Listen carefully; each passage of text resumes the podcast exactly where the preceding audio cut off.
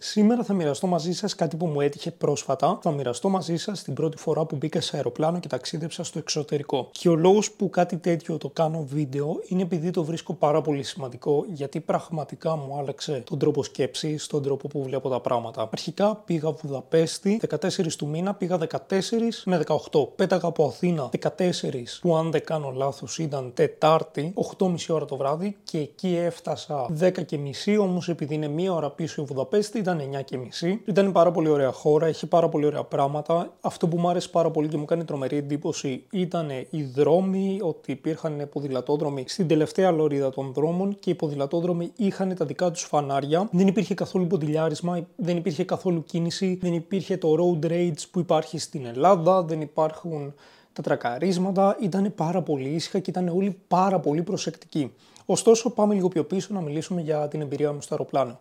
Ήταν η πρώτη φορά που πήγα σε αεροπλάνο, ήταν η πρώτη φορά που βίωσα τα μοναδικά και μαγικά πράγματα που ονομάζεται απογείωση και προσγείωση. Η απογείωση και η προσγείωση μπορώ να πω ότι είναι τα πιο περίεργα. Κατά τη διάρκεια του ταξιδιού δεν υπήρχαν πάρα πολλά κενά αέρος. Είχα και έναν φίλο μου δίπλα και βλέπαμε μαζί μια σειρά, οπότε πέρασε πάρα πολύ γρήγορα. Ωστόσο, η απογείωση μπορώ να πω ότι ήταν φρικιαστικό για μένα. Δεν αγχώθηκα, απλά μου έκανε τεράστια εντύπωση γιατί πραγματικά κόλλησα πίσω στο κάθισμα και, ξε... και ξεκίνησα να βιώνω κάτι περίεργο. Ένιωθα λες και άλλαζε η πίεση εκεί μέσα. Όταν το αεροπλάνο πήγαινε λίγο πιο ψηλά ή λίγο πιο χαμηλά, το καταλάβαινα και μου έκανε τρομερή εντύπωση με αποτέλεσμα να ζαλίζομαι λίγο εκεί μέσα. Όλα αυτά έγιναν γιατί ήταν η πρώτη φορά που μπήκα σε αεροπλάνο και βίωσα την προσγείωση και την απογείωση. Το ίδιο ισχύει και όταν επέστρεφα. Όταν επέστρεφα ήταν πιο ήρεμα τα πράγματα, αν και όταν επέστρεφα έκατσα σε παράθυρο και μπορώ να πω ότι ήταν φρικιαστικό να βλέπεις το φτερό του αεροπλάνου να πηγαίνει πάνω κάτω. Ωστόσο, στη Βουδαπέστη φτάσαμε 9.30, βρήκαμε ένα λεωφοριάκι που μας πήγε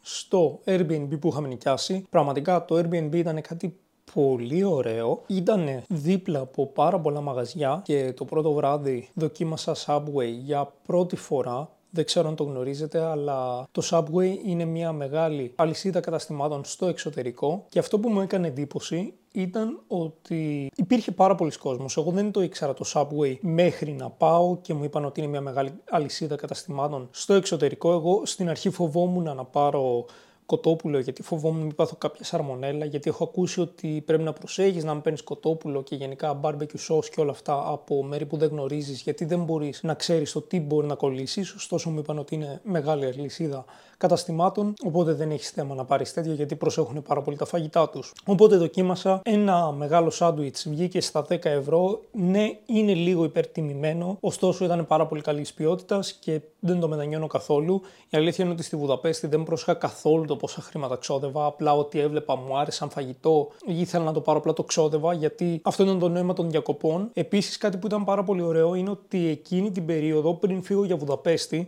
στις 14 του μήνα την ίδια μέρα Λίγο νωρίτερα έκλεισα μια συμφωνία για να κατασκευάσω μια ιστοσελίδα. Οπότε ταυτόχρονα όσο ήμουν για διακοπές έκανα και δουλειά και ήταν πάρα πολύ ωραίο γιατί ενώ ήμουν διακοπές δεν πρόσεχα το πόσα χρήματα ξοδεύω. Ταυτόχρονα έκανα δουλειά και έβγαζα χρήματα. Οπότε είναι κάτι που ήταν πρώτη φορά για μένα γιατί στην περίοδο που ασχολούμαι με τα social media, κατασκευάζω ιστοσελίδες, κάνω βίντεο edit, ήταν η πρώτη φορά που ήμουν ταυτόχρονα διακοπές και ταυτόχρονα δουλειά και μπορώ να πω ότι ήταν κάτι ιδιαίτερο και κάτι μοναδικό που πραγματικά με έκανε να θέλω να το το ξαναβιώσω. Η ελευθερία αυτή ήταν πραγματικά πάρα πολύ ωραία. Ήταν απερίγραπτο το να μπορείς να βγαίνεις και ταυτόχρονα να κανονίσει και τη δουλειά και ταυτόχρονα να μπορείς να περνάς όμορφα και να μην σε νοιάζουν τα χρήματα και ταυτόχρονα να βγάζεις και άλλα χρήματα. Ήταν πραγματικά μοναδικό. Πραγματικά μπορώ να πω ότι με έκανε να θέλω να πάω και άλλα ταξίδια και η αλήθεια είναι ότι ο στόχος μου για το 2024 είναι να πάω τουλάχιστον άλλα τρία ταξίδια. Θέλω το 2024 να πάω τέσσερα διαφορετικά ταξίδια σε τέσσερις διαφορετικές χώρες. Γιατί εμένα με ενδιαφέρει να πάω να ταξιδέψω στο εξωτερικό.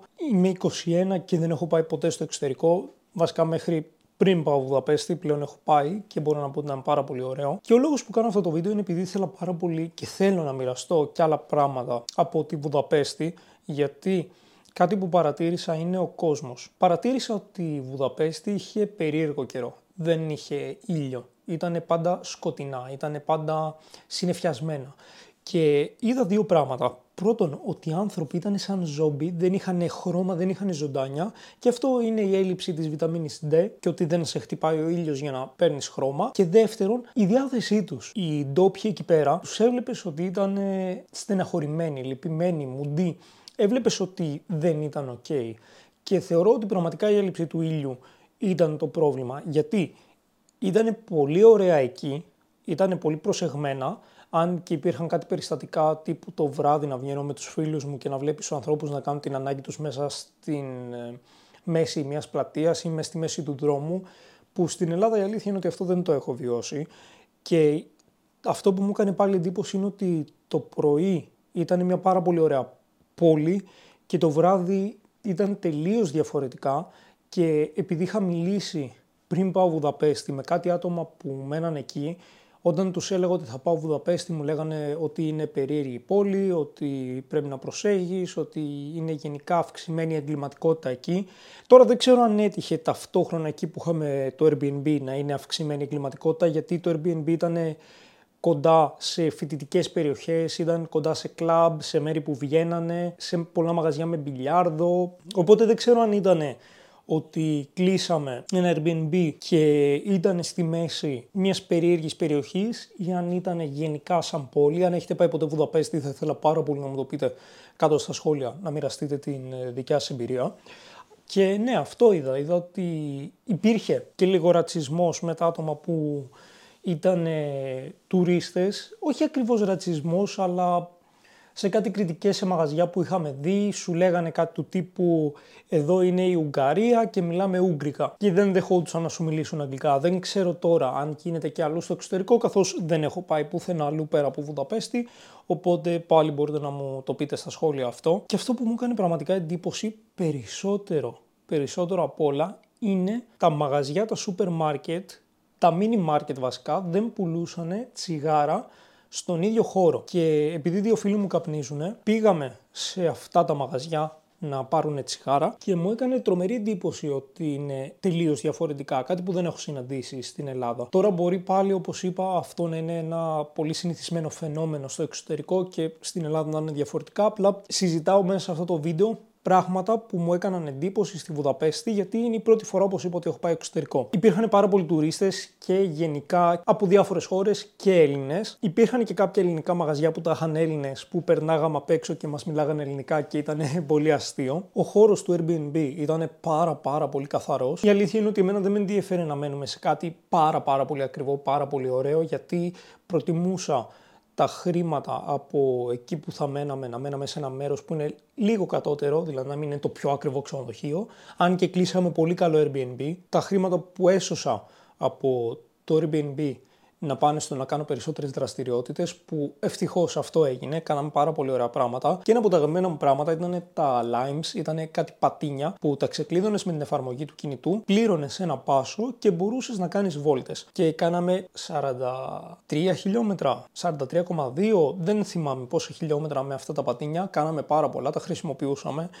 Και εγώ γενικά είμαι φαν του να περπατάω. Μ' αρέσει κάθε βράδυ να πάω να κάνω 10.000 βήματα για να μην μένω στάσιμος, γιατί αν κάνεις λιγότερα βήματα κάτω από 3.000 η κυκλοφορία του αίματος μειώνεται και διάφορα τέτοια. Ωστόσο, ναι, εμένα μου αρέσει να περπατάω, αλλά στη Βουδαπέστη χρειαζόμασταν πατίνια, γιατί οι αποστάσεις μεταξύ του Airbnb, εκεί που θα πηγαίναμε να κάνουμε τις δραστηριότητες, ήταν αρκετά μεγάλες και δεν υπήρχε λόγος να χάνουμε χρόνο με λεωφορεία και μετρό και τραμ, γιατί οι δύο μου έγνοιες ήταν να εξοικονομήσω χρόνο έτσι ώστε να μπορέσω να κάνω όσο περισσότερα πράγματα μπορώ μέσα σε αυτές τις τέσσερις μέρες και να εξοικονομήσω χρήματα από βλακίες έτσι ώστε να τις δώσω, έτσι ώστε να δώσω αυτά τα χρήματα σε δραστηριότητες. Μπορώ να πω ότι πραγματικά το λάτρεψα και αν κάποιος σκέφτεται να πάει Βουδαπέστη αξίζει πάρα πολύ και πραγματικά με το που γύρισα μου άλλαξε τόσο πολύ ο τρόπος σκέψης, γιατί είδα ότι σαν λαός ζουν τελείως διαφορετικά από εμάς. Τους έβλεπα πιο προσεγμένους και πάλι όμως μπορεί να είναι ότι το συγκεκριμένο μέρος που πήγα ευθύνεται. Ωστόσο, το να πηγαίνεις σε μια χώρα να μην καταλαβαίνεις τίποτα, γιατί όλοι μιλάνε Ουγγρικά, που ήταν στη συγκεκριμένη περίπτωση, να μιλάνε όλοι Γαλλικά, να μιλάνε όλοι Γερμανικά, δεν ξέρω κι εγώ τι, είναι μια μοναδική εμπειρία γιατί πρώτον μπορείς να μιλάς ελεύθερα, να κάνετε πλάκες μεταξύ σας χωρίς να σε νοιάζει το αν ακούν οι άλλοι, που αυτό είχε πλάκα ότι δεν μας καταλαβαίνανε, αλλά και πόσο περίεργο είναι να πηγαίνεις σε μια άλλη χώρα για να μην σε καταλαβαίνουν. Είναι τελείως διαφορετικό από το να είσαι σε μια χώρα και γύρω σου να ακούς άτομα που τα καταλαβαίνεις και τελείως διαφορετικό να πηγαίνεις σε μια χώρα και να μην καταλαβαίνεις τίποτα, μόνο αν μιλάνε αγγλικά. Πραγματικά μου άνοιξε τέρμα η διάθεση για να πηγαίνω για ταξίδια και μπορώ να πω ότι αυτές τις τέσσερις μέρες που μπορεί να έκανα δουλειά ταυτόχρονα, αλλά έλειπα από το χώρο μου που κάνω γενικά καθημερινά τη δουλειά μου, μου, ε, μου έφτιαξε τη διάθεση και με έκανε να γυρίσω με ένα drive ότι θέλω να δουλέψω ακόμα πιο σκληρά έτσι ώστε να μπορώ να πάω ακόμα καλύτερα ταξίδια. Δεν ξέρω αν μπορεί να το καταλάβει κανένας. Ήταν ένα πολύ ωραίο βίντεο που ήθελα να μοιραστώ την εμπειρία μου μαζί σας.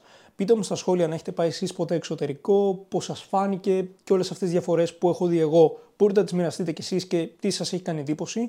Και εννοείται μπορείτε να μου γράψετε στα σχόλια αν σας άρεσε αυτό το στυλ βίντεο που εγώ απλά μιλάω για την εμπειρία μου στο εξωτερικό. Εννοείται μπορείτε να με βρείτε στο Instagram στέλιος κάτω από Μαδιανό. Μπορείτε να κάνετε ένα subscribe για να μην χάνετε τέτοια βίντεο αν σας αρέσουν και θα τα πούμε την επόμενη φορά. Καλή συνέχεια.